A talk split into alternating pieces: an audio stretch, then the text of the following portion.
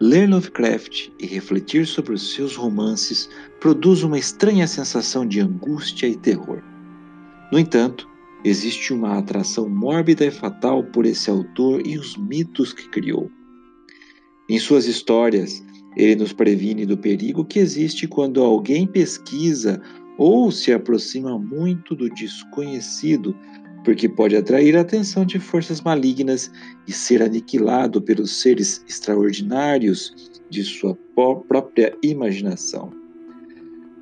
Porque os mitos são entidades poderosas demais para serem derrotadas pelos humanos, nos avisa que há forças capazes de nos destruir em nossos sonhos com um simples grunhido. É muito fácil perder o controle quando nos deparamos com manifestações vivas do incompreensível, situações nas quais o risco da loucura se torna tangível e aterrador.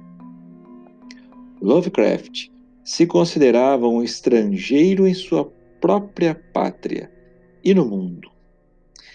Dizia que os humanos são um pequeno e insignificante ponto no cosmo e o produto de um espírito que parece estar em todas as partes, menos nos seres humanos.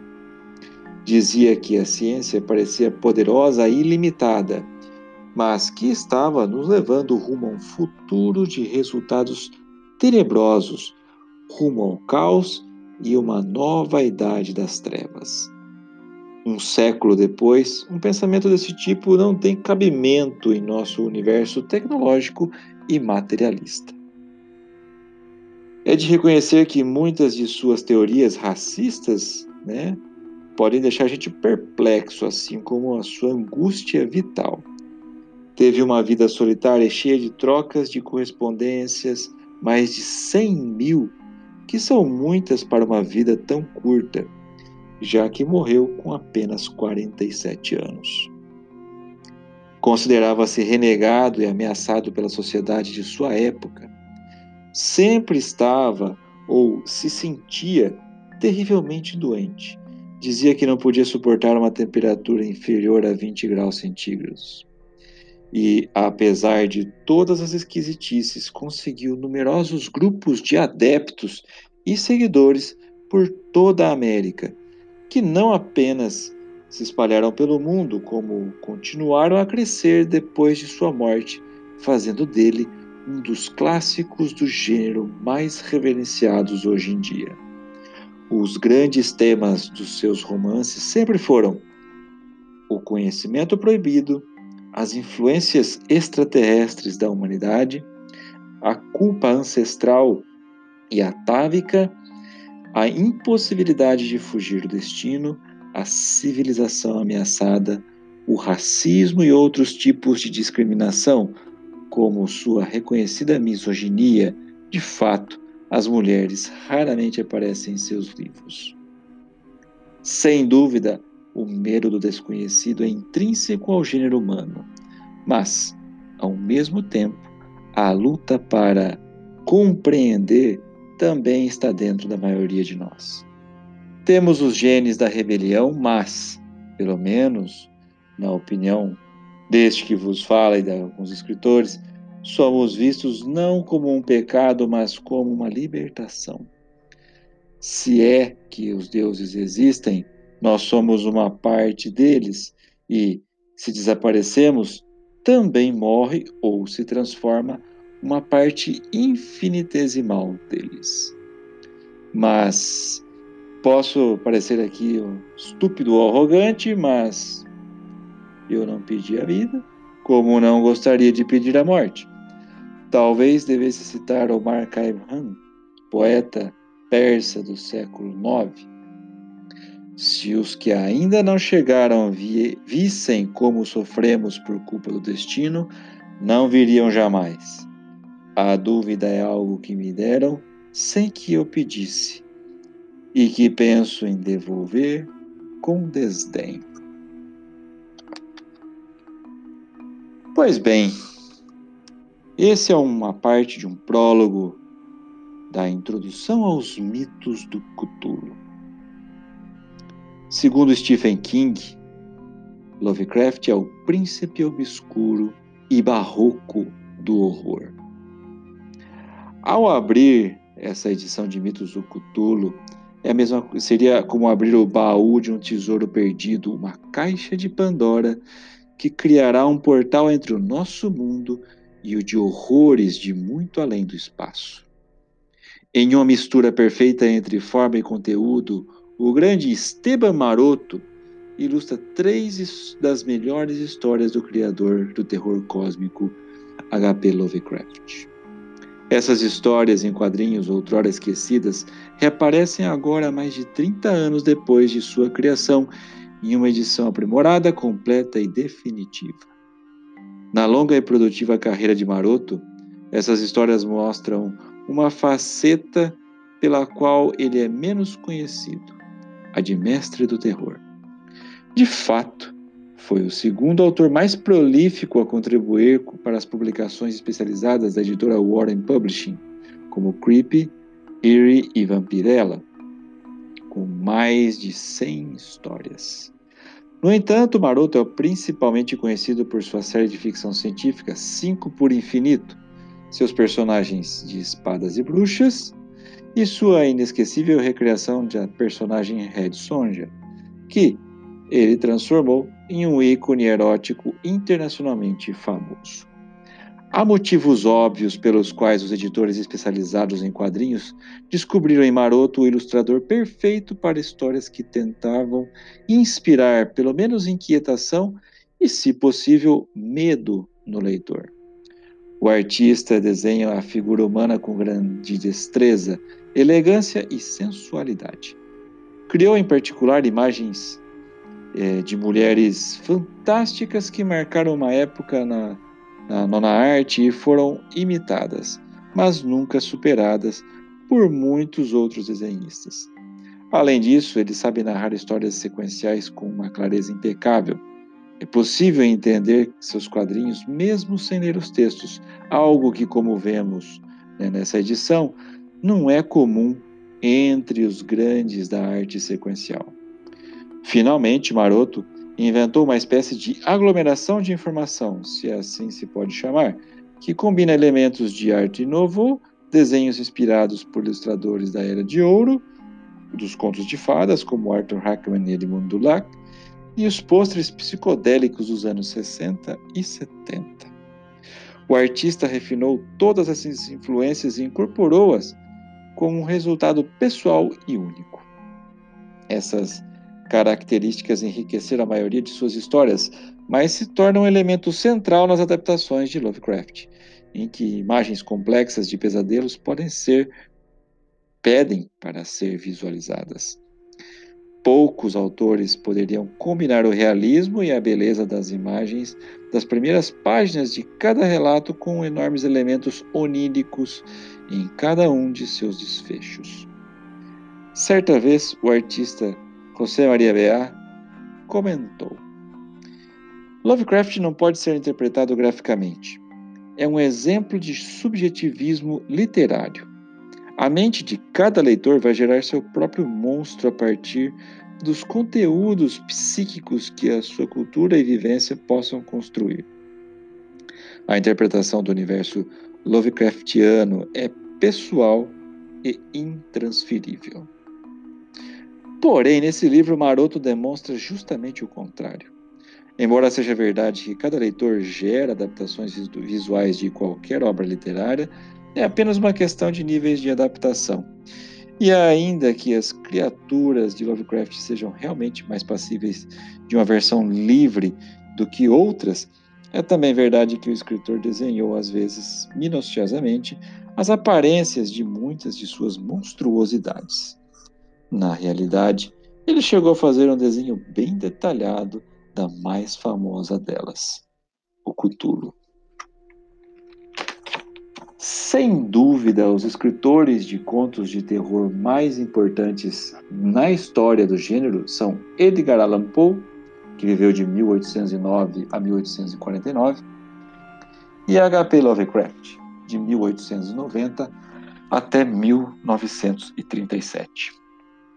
Sua influência se estende muito além da literatura e afetou diversos autores, artistas e cineastas, inspirando-os a criar obras baseadas em seus trabalhos. Poe foi adaptado para outras mídias muito mais do que Lovecraft. A riqueza visual de suas histórias o transforma no escritor ideal para adaptações de, de terrores cósmicos. E é um desafio muito maior para qualquer um que queira visualizar as suas histórias com precisão. Isso explica a relativa escassez de adaptações em quadrinhos para suas narrativas, embora estas ganhem cada vez mais popularidade, mesmo quase 100 anos depois de serem publicadas. Desde a sua publicação em tirinhas dos jornais no final do século XIX, as histórias em quadrinhos foram um meio no qual os autores puderam dar asas à imaginação, como Little Nemo, por exemplo. Mas a literatura de terror, em particular, não aparece nos quadrinhos até meados aí dos anos 40, quando estes deixaram de ser parte exclusiva dos jornais e passaram a ser vendidos em panfletos, os chamados comic books. Nesse momento deixaram de ser adequados apenas para o público familiar, incluindo aí as crianças, as crianças, e se aventuraram nos mais obscuros temas. Uma editora em particular, a famosa EC Comics, especializou-se então no terror. No ano de 1951, publicou pela primeira vez três adaptações de Lovecraft, com uma equipe que contava com Al Feldstein como escritor, Graham Ingalls e Jack Kamen como ilustradores. Em suas antologias World Science e The Vault of Horror. Mas três anos depois, os quadrinhos da EC deixaram de ser publicados por conta de uma caça às bruxas que chegou ao Congresso dos Estados Unidos e resultou na criação de uma organização na indústria para censura interna, o The Comic Co Comics Code Authority, que proibia explicitamente a publicação de quadrinhos com conteúdo de terror e violência.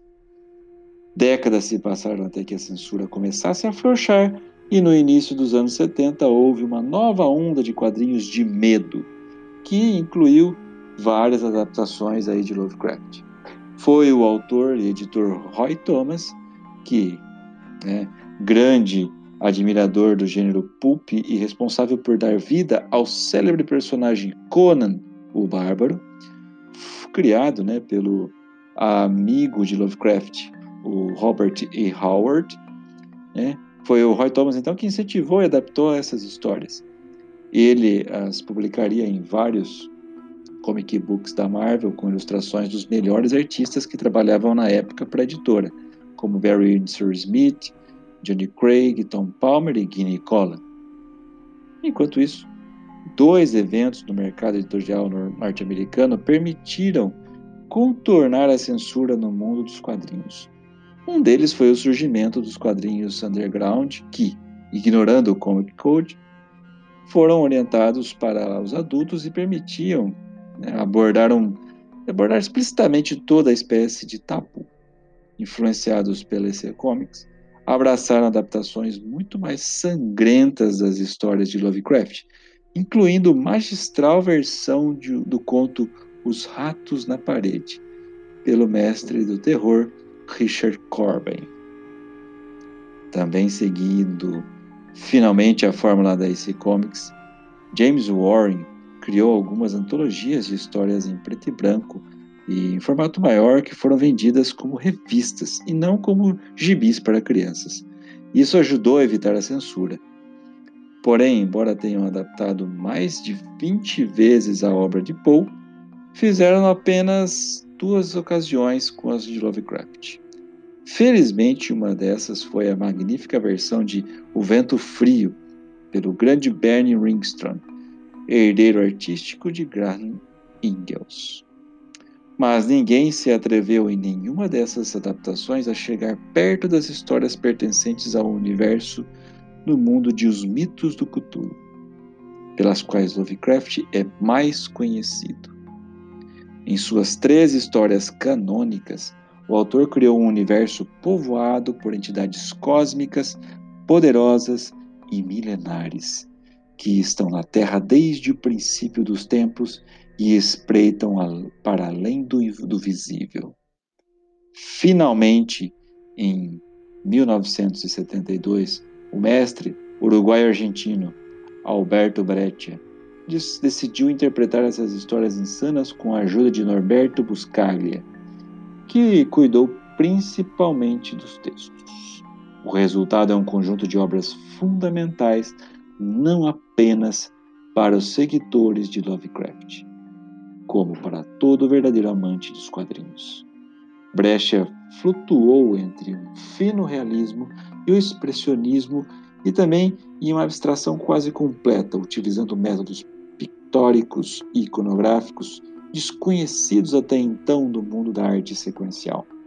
Buscaglia, por sua vez, além de não inovar na parte textual, também escreveu textos explicativos enormes para cada, para cada quadro que pensavam visualmente na leitura e transformavam essas narrativas em histórias ilustradas, né, mais do que em quadrinhos. Estas são todas as adaptações importantes que tinham aparecido na época em que Esteban Maroto ilustrou Lovecraft. A maioria não foi publicada na Espanha. De fato, as únicas disponíveis em espanhol foram aquelas incluídas em uma coleção argentina das histórias de Brecha, publicada em 75 pela Ediciones Periferia. Pois bem, meus amigos, o episódio de hoje foi a parte 1, né, da, de um, parte 1 de 2 de Os Mitos de Cthulhu. Na semana que vem, ou no, no episódio seguinte, independente de quando vocês estiverem ouvindo esse podcast, falarei exatamente sobre a edição que saiu pelo Pipoca e Nankin de Os Mitos de Cthulhu, baseado na obra de H.P. Lovecraft e magistralmente trazida por Esteban Maroto. O episódio de hoje foi baseado nos textos de José Villarrubia né, e de março de 2006, de 16, e também no prólogo de Esteban Maroto para a edição trazida pela Pipoca e Nanquim.